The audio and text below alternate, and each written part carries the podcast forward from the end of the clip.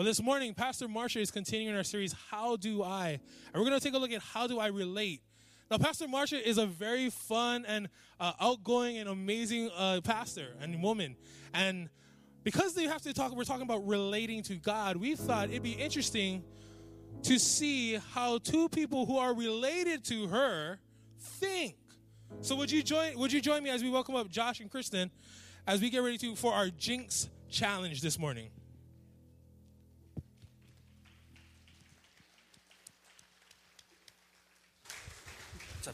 Josh? Hi, Kristen. Hello. All right, so this morning we're gonna do the Jinx challenge, and how we play the Jinx challenge is what's gonna happen is I'm gonna have a category, and I'm gonna count down three, two, one, and Josh and Kristen are gonna have to say the first thing that comes to their head, to their mind.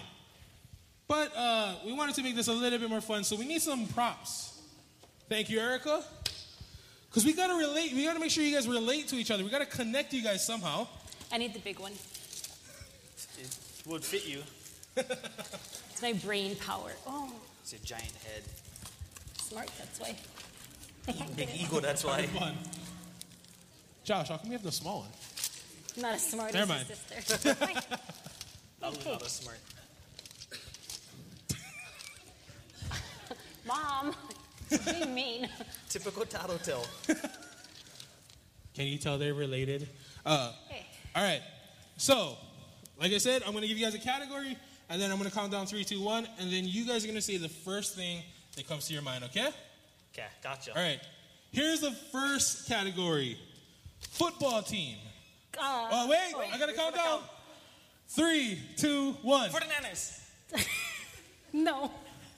As you can see, if they get jinxed, uh, Josh, they pinch each other. Okay, so do it's it their again. brother Do and it again, sister. do it She again. punches. Okay. Uh, football team. 49ers. She didn't even count. No. Okay. Uh, how's about basketball team? Three, two, one. The one with Michael Jordan. The one with Michael Jordan.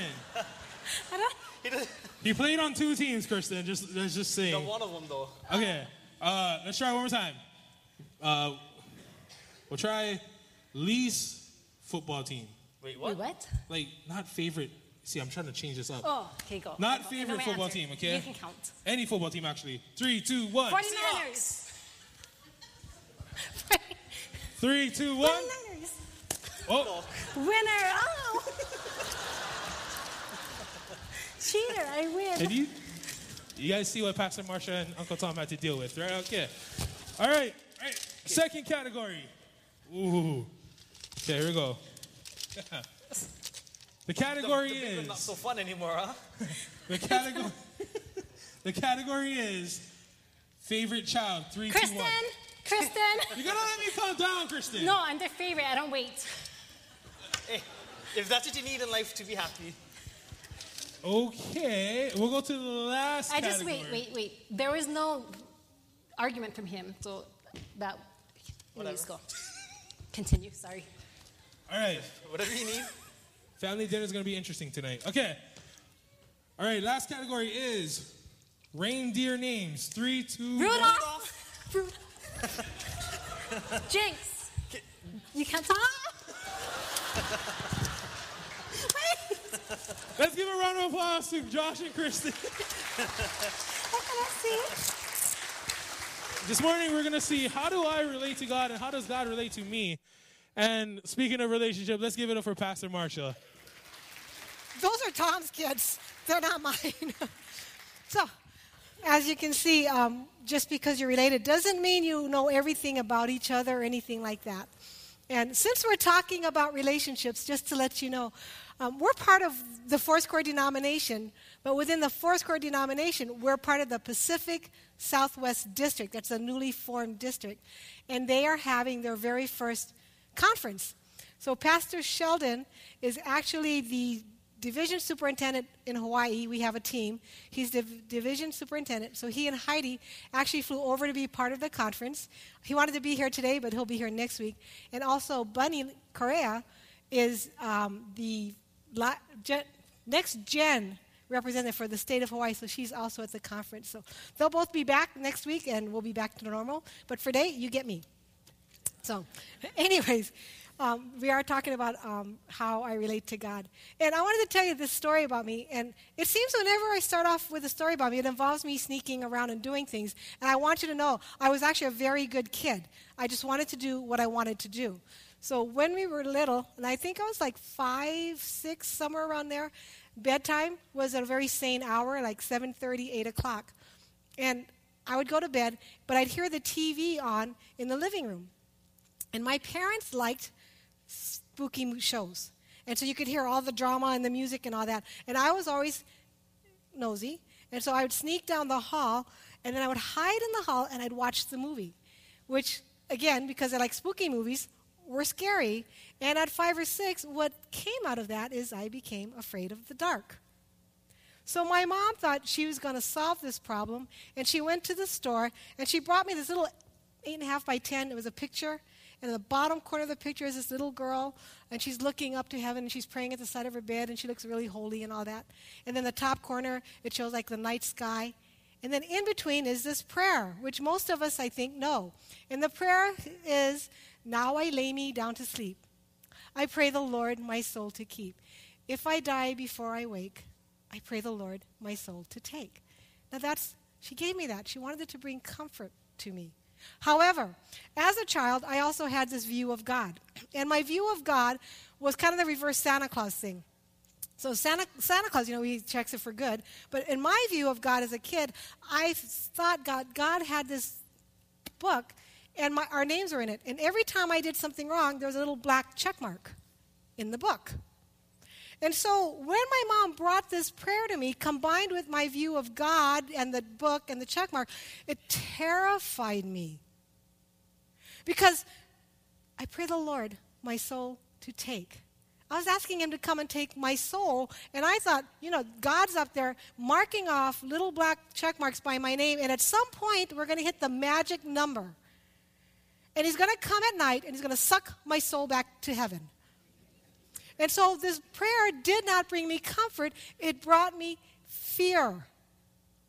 See, how I viewed God affected how I related to Him.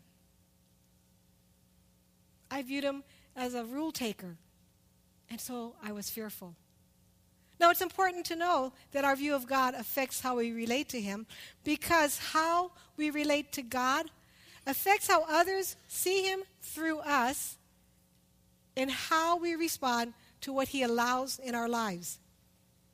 And what should have brought me comfort as a child brought me fear because my view of God was false and it was inadequate. And because I expected God to be overly concerned with my behavior and taking notes, I saw him as ready to, take my soul at night instead of being someone who brings me hope and brings me life. The incorrect view of God that I had is not the only one. Because if I were to poll you guys, we all have our own partial and false views of God. And many times we relate to God based on our expectations of Him rather than who He is. And rather than relate to God, capital G, who is our Creator, we relate to a small g God who we created. And we created that God based on our expectations. Andy Stanley talks about these gods and he names them. He calls the first one bodyguard God. Some of us know bodyguard God. He's supposed to protect us. I'm his child. I'm a Christian. He's going to protect me from harm. He's going to protect me from evil. And all I expect from God is to protect me. And if we don't have bodyguard God, then we have on demand God. See, on demand God, because God said He would provide me with what I need, that means I could go to Him in prayer. I could make my demands, and because God loves me and I'm His child, on demand God will give me what I need. And if we don't have that, then we have what Andy Stanley calls boyfriend or girlfriend God. Boyfriend or girlfriend God is God that we always feel. See, God's promise to always be there to never leave us or to forsake us. And so, boyfriend or girlfriend God is always there. I should always feel his presence. We hear those people, oh, I was praying this morning and the presence of the Lord just fell on me. You should have been at worship. Oh my gosh, the presence of the Lord. That's boyfriend or girlfriend God. We always want to feel his presence. Guilt God is the God that I knew. If I did it, he was going to be aware of it and it was wrong. And as a Christian, if you want to do it and it's going to be fun, then the answer is no. That's guilt God. And then there's gap God. Gap God fills in all the gaps. He conveniently explains what we cannot explain, what there's no explanation for. Gap God fills in the blanks. And while all these gods are partial views of God, they're not all of God. And they all fall apart somewhere. You see, bodyguard God falls apart when we read the Bible. Because Daniel went into the lion's den. Paul, who wrote most of the New Testament, was beaten, he was stoned, he was imprisoned. And bodyguard God actually falls apart on the very first day of Christianity.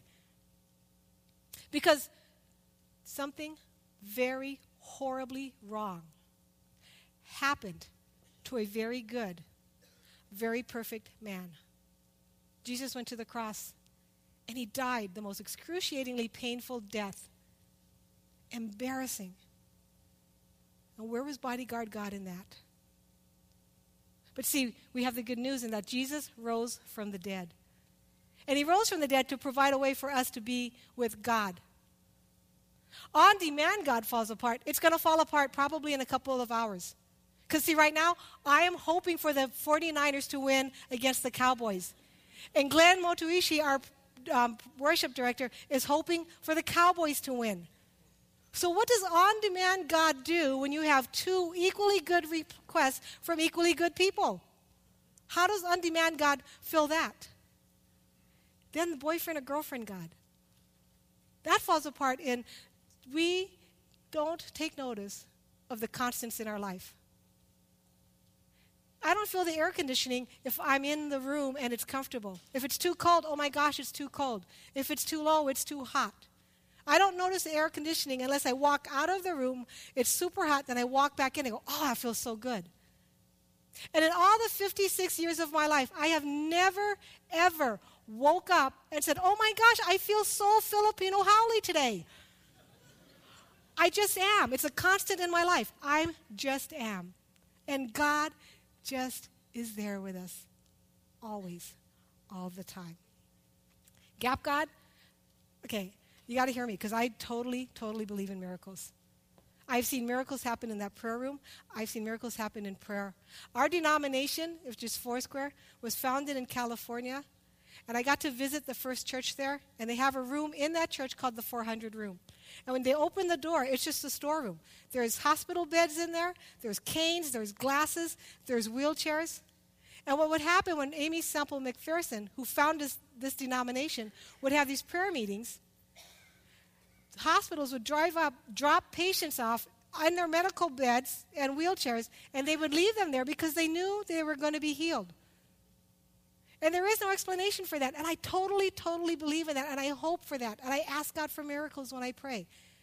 But Gap God falls apart really simple because we want everything to be explained, and the explanation is God. I need a parking space. And I prayed and I drove around, and oh my gosh, I got the first parking space. God loves me. Really? Because what about the guy behind you who was praying for the same parking space? Does Gap God not love him? See, when the answer is always God, it falls apart. It reminds me of this joke of the two kids in Sunday school in the mainland, and the teacher is teaching them about creation. And he says, she says, okay, so it's an animal. It's brown. It's furry. It lives up in a tree and collects nuts. And the little boy turns to the other and says, okay, I know it's a squirrel, but it's Sunday school, so the answer is Jesus. See, Jesus is not always the answer. We can't always turn to Gap God to try to fill in the blanks. And these views only go so far, and then they're going to fail. But God is not the one who failed. We say He did. If He doesn't protect me, oh, God let me down. I don't feel His presence. God doesn't love me. He's not there. But God never fails. Our views of God is what fails. And when we relate to God out of our expectations, we shortchange ourselves out of the relationship that God wants with us. Because we were created to have relationship with Him. And then when we start acting out of our expectations, we don't have the relationship we were intended to have. So, how do we relate to God?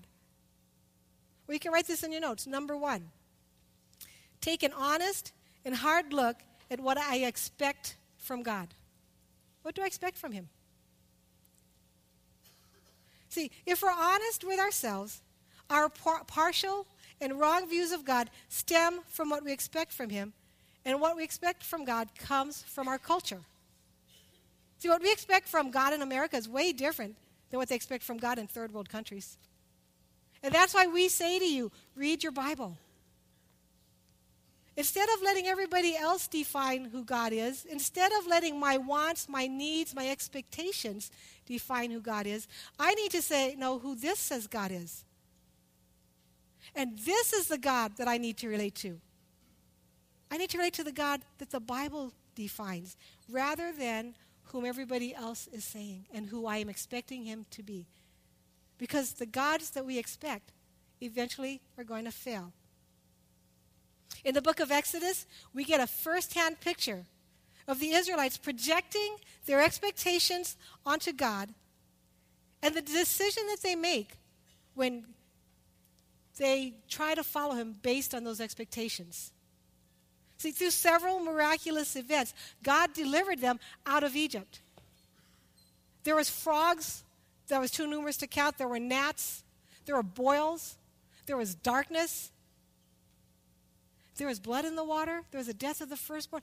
God delivered the Israelites out of Egypt through many miracles. And then not only did he deliver them through that, but he walked with them through that time for those 40 years. When they left Egypt and they're crossing through and they get to the Red Sea and they think, oh my gosh, we're sunk. It was God who separated the Red Sea and they walked across on dry ground. And when that last Israelite got across and they turned and looked to see the Egyptian army coming after them, the Red Sea closed up and destroyed the army that was pursuing them. And they got to experience that and see that. They saw God's protection on them. They felt and experienced his provision because they ate manna. It's bread from heaven. It was never eaten before. I can't go to Safeway and buy a loaf of it. It's never been had again. The Israelites that God was walking through into Israel were the only ones who ever experienced manna. When they didn't have water, God gave it to them out of a rock. The Israelites experienced the presence of God and they walked with Him. And I would think of all the people, these people would not put expectations on God. In Exodus 19, 9 through 11, we read where God actually shows up for them. And it says in um, verse 9, the Lord said to Moses, I am going to come to you in a dense cloud, so that the people will hear when I speak with you and will always believe you. And then Moses reported the people's words to the Lord. And the Lord told Moses, Go to the people and consecrate them today and tomorrow. They must wash their clothes and be prepared by the third day. For there, on the third day, the Lord will come down on Mount Sinai in the sight of all the people. And then verse 16 through 20 continues.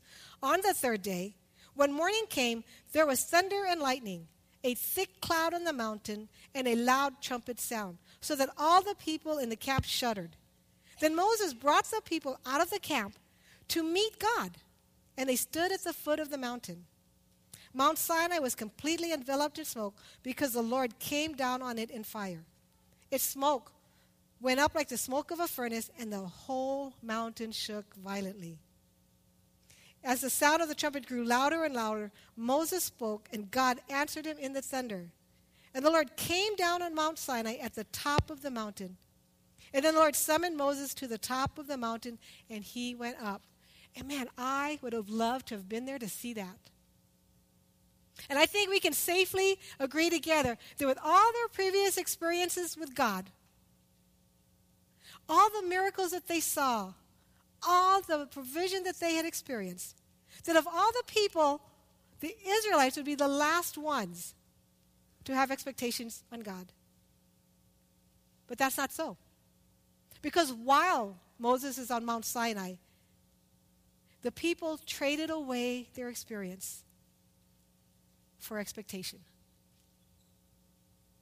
In chapter 32, 1 through 6 in Exodus, this is what we read. When the people saw that Moses delayed in coming down from the mountain, they gathered around Aaron and said to him, Come, make us a God who will go before us because this Moses, the man who brought us up from the land of Egypt, we don't know what has happened to him. And then Aaron replied to them, Take off the gold rings that are on the ears of your wives, your sons, and your daughters, and bring them to me. So all the people took off the gold rings that were on their ears and brought them to Aaron. He took the gold from their hands, fashioned it with an engraving tool, and made it into an image of a calf. And then they said, Israel, this is your God, who brought you up from the land of Egypt. And when Aaron saw this, he built an altar before it, and then he made an announcement There will be a festival to the Lord tomorrow. And early the next morning they arose, offered burnt offerings, and presented fellowship offerings. And the people sat down to eat and drink, and then they got up to play. See, the Israelites were quickly distracted from following God when he no longer met their expectations. They placed these ideas on him.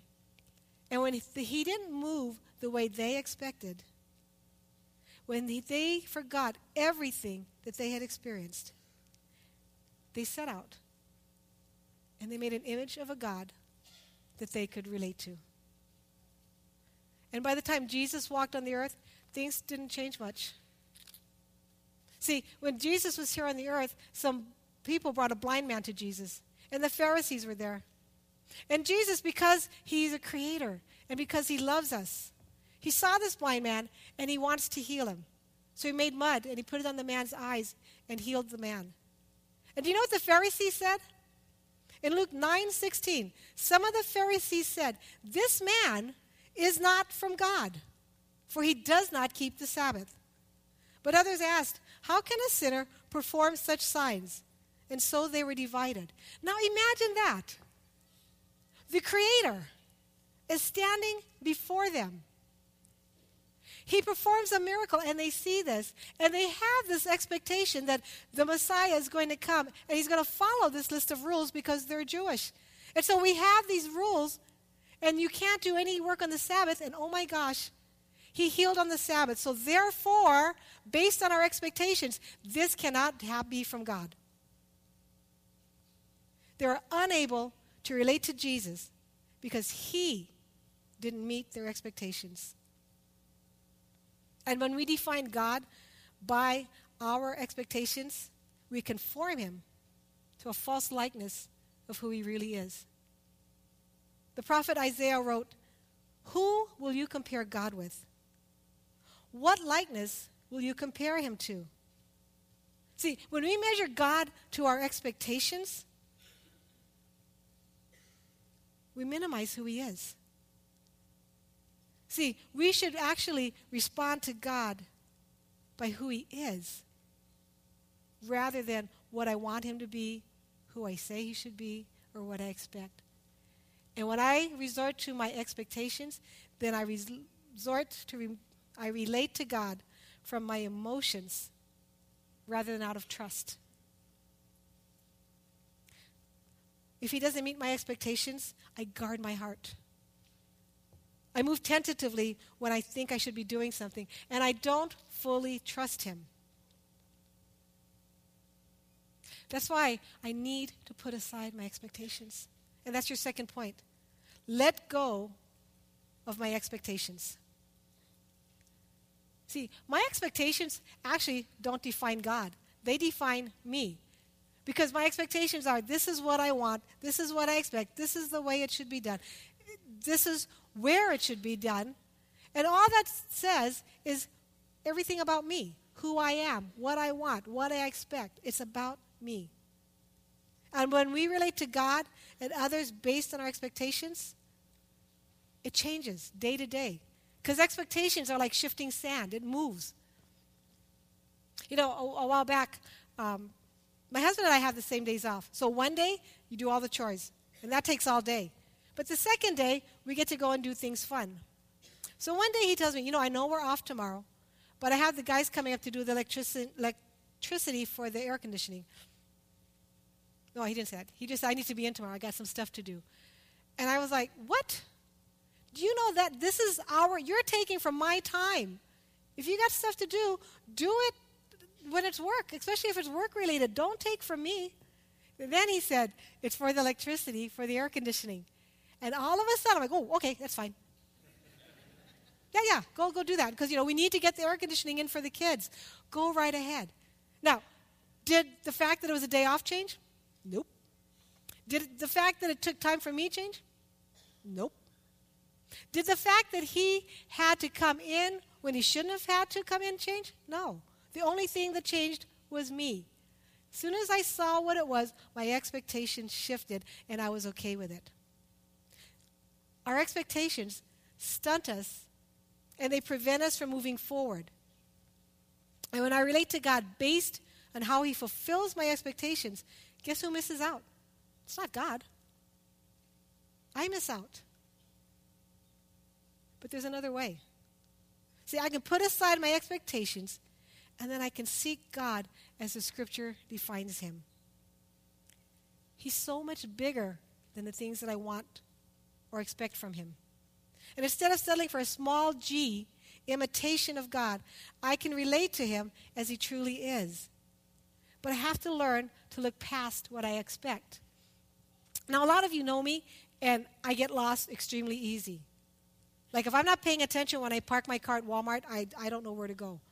And I tell people I'm directionally dysfunctional when I can't get to where I need to go. And that's maybe this much of the reason. The other half of the reason is I quit listening. Because once I think I know where I'm going, all I hear is blah, blah, blah, blah, blah. Because I, I know where I'm going. So a few months back, I needed to do a house blessing, and I'm out talking to the person, and I'm asking where the house is. They gave me the um, address, which is good. I wrote that down. They gave me the directions, and at one point I said, "Oh, I know where this is," and so I didn't hear anything else. And then come the day of the house blessing, I'm driving around, and then the house is near um, Prince Plaza, and I'm driving in that area, and I'm thinking, "Okay, wait." It's not here. Okay, try turn here. Or it's not. Wait, try go this way. It's not. I'm like, where is that house? So I went to Kuhio Plaza and I put my, took my phone out, I put on GPS, and the house was off of Kaumana. See, because I expected and quit listening, I was in the wrong place. And we do that to God. We quit listening, we quit looking, and we go with what our expectations are. And then we settle for less than who God truly is. But we cannot look for God to fulfill our expectations of Him. We have to look for Him. Totally God. Period. Jeremiah 29 13. You will seek me and find me when you search for me with all your heart. And all my heart means I lay aside my wants. It's not, I want God to is I lay aside my wants. I lay aside my plans. It's not what I want God to do, how I want God to do it, when I want God to do it. I put it aside. And I lay aside my way of doing things. I don't tell God, do it this way. Don't do it this way. Show up here. I get His way of doing things. I seek God with my whole heart. And it's not divided by my desires my wants, or my expectations. I'm fully attentive to Him. A couple years ago, my um, granddaughter Peyton made five years old. And so for her birthday, we took her to the Disney Aulani Resort. Now, I don't know if you know this about Disney, so if you don't, I'll tell you a little secret. When you go to any of their properties, they have what's called hidden Mickeys that are hidden throughout. And part of the fun is as you're going through the parks, you look for the hidden Mickeys. So I thought it would be a great idea to teach my five year old granddaughter to look for hidden Mickeys because I'm turning her into a mini me. And so we're at Aulani, and I'm telling her, okay, this is what you got to look for. You know, and it's not always going to be the full Mickey Mouse, it's going to be the ears or whatever. And five year olds walk slowly as it is. And so now we're walking really slow because she's looking and she's going to find those Mickeys. And rather from going from point A to point B, now she's walking with purpose. And she's looking. And she's going to find a Mickey. And that's how we need to live our life. See, we get up in the morning and we go to our breakfast. Then we go to our job. Then from our job, we go home, spend some time with the family. Then from our family, we go, we have some relaxation time. And we go from point A to point B to point C, and we never look for God. But we need to look for God. We must be willing to relate to Him how He truly is. And we need to notice His presence. He's there. We just need to look for Him. And we cannot look for an imitation. I cannot look for what I want, my expectations. I need to look for God. See, we should never feel that it's okay to define God and who He needs to be by who we want Him to be. We have to relate to Him as He truly is. The writer, the book of Hebrews, wrote So then, since we have a great high priest who has entered heaven, Jesus, the Son of God, let us hold firmly to what we believe. This high priest of ours understands our weaknesses, for he faced all of the same testings we do, yet he did not sin. So let us come boldly to the throne of the gracious God, and there we will receive his mercy, and we will find grace to help us when we need it most. The Bible tells us who God is and who to expect. He's our high priest, he's holy, he's gracious, he gives us mercy. See, when I was little and I was afraid of that prayer, it's because I didn't see God's throne as one of mercy. I saw it as judgment. And yes, God does judge, but He judges in mercy. And I needed the whole picture. He's not who I thought He was as a child. He's seated on a throne of grace. He faced the very same things that we face. He understands our fears and our doubts. He understands what makes us happy, what makes us sad. God accepts us as we are. He doesn't say, jump through this loop, loophole, do all these things, and then I'll accept you. He accepts us just as we are. And He may walk with us along the way to becoming who He's called us to be. But we don't have to be that person first. He accepts us as we are. And shouldn't we do the same to God? Shouldn't we accept God for who He is rather than who I think He should be? Shouldn't we relate to God as He truly is? See, the only way we're going to relate to the Father and to truly know Him is to know His Son. And you can write that for number three. Number three is come to Jesus. Just come to Jesus. Pure and simple. Put away your list of wants, put away your desires, put away your demands, put away your expectations, and just come to Jesus. See, it's through Jesus that we have relationship with God. And not only do we have relationship with God, but we actually know what God is really like. The writer of Hebrews wrote, the Son is the radiance of God's glory and the exact expression of his nature, sustaining all things by his powerful word. And after making purification for sins, he sat down at the right hand of the majesty uh, on high. The Son is the exact expression of God's nature. So if I want to know what the Father looks like, I only need to look at Jesus. He's a full expression of his Father. The Apostle Paul wrote in a letter to the church at Colossae Christ is the visible image of the invisible God. He existed before anything was created and is supreme over all creation. See, when I read the New Testament and I see how Jesus loved people, that's how the Father loves me. When I see that the miracles Jesus did, I know that the Father is still doing that today. When I see the forgiveness and the acceptance and the grace that it was extended to the outcast, to the unlovable, to the marginal, I know that's exactly what God is still doing today. In fact, Our scripture Jesus is the same yesterday, today, and forever. And when I look at Jesus, I see the Father. Now, the disciples, they had the same questions we do. And they questioned Jesus. How do we know? How do we find God? How? And you know what Jesus said? Jesus said, Have I been with you so long, and yet you have not known me? He who has seen me has seen the Father. So how can you say, Show us the Father? See, everything that Jesus did was a direct picture of the Father. And if I want to know how to relate to God, then I simply come to Jesus. Pure and simple.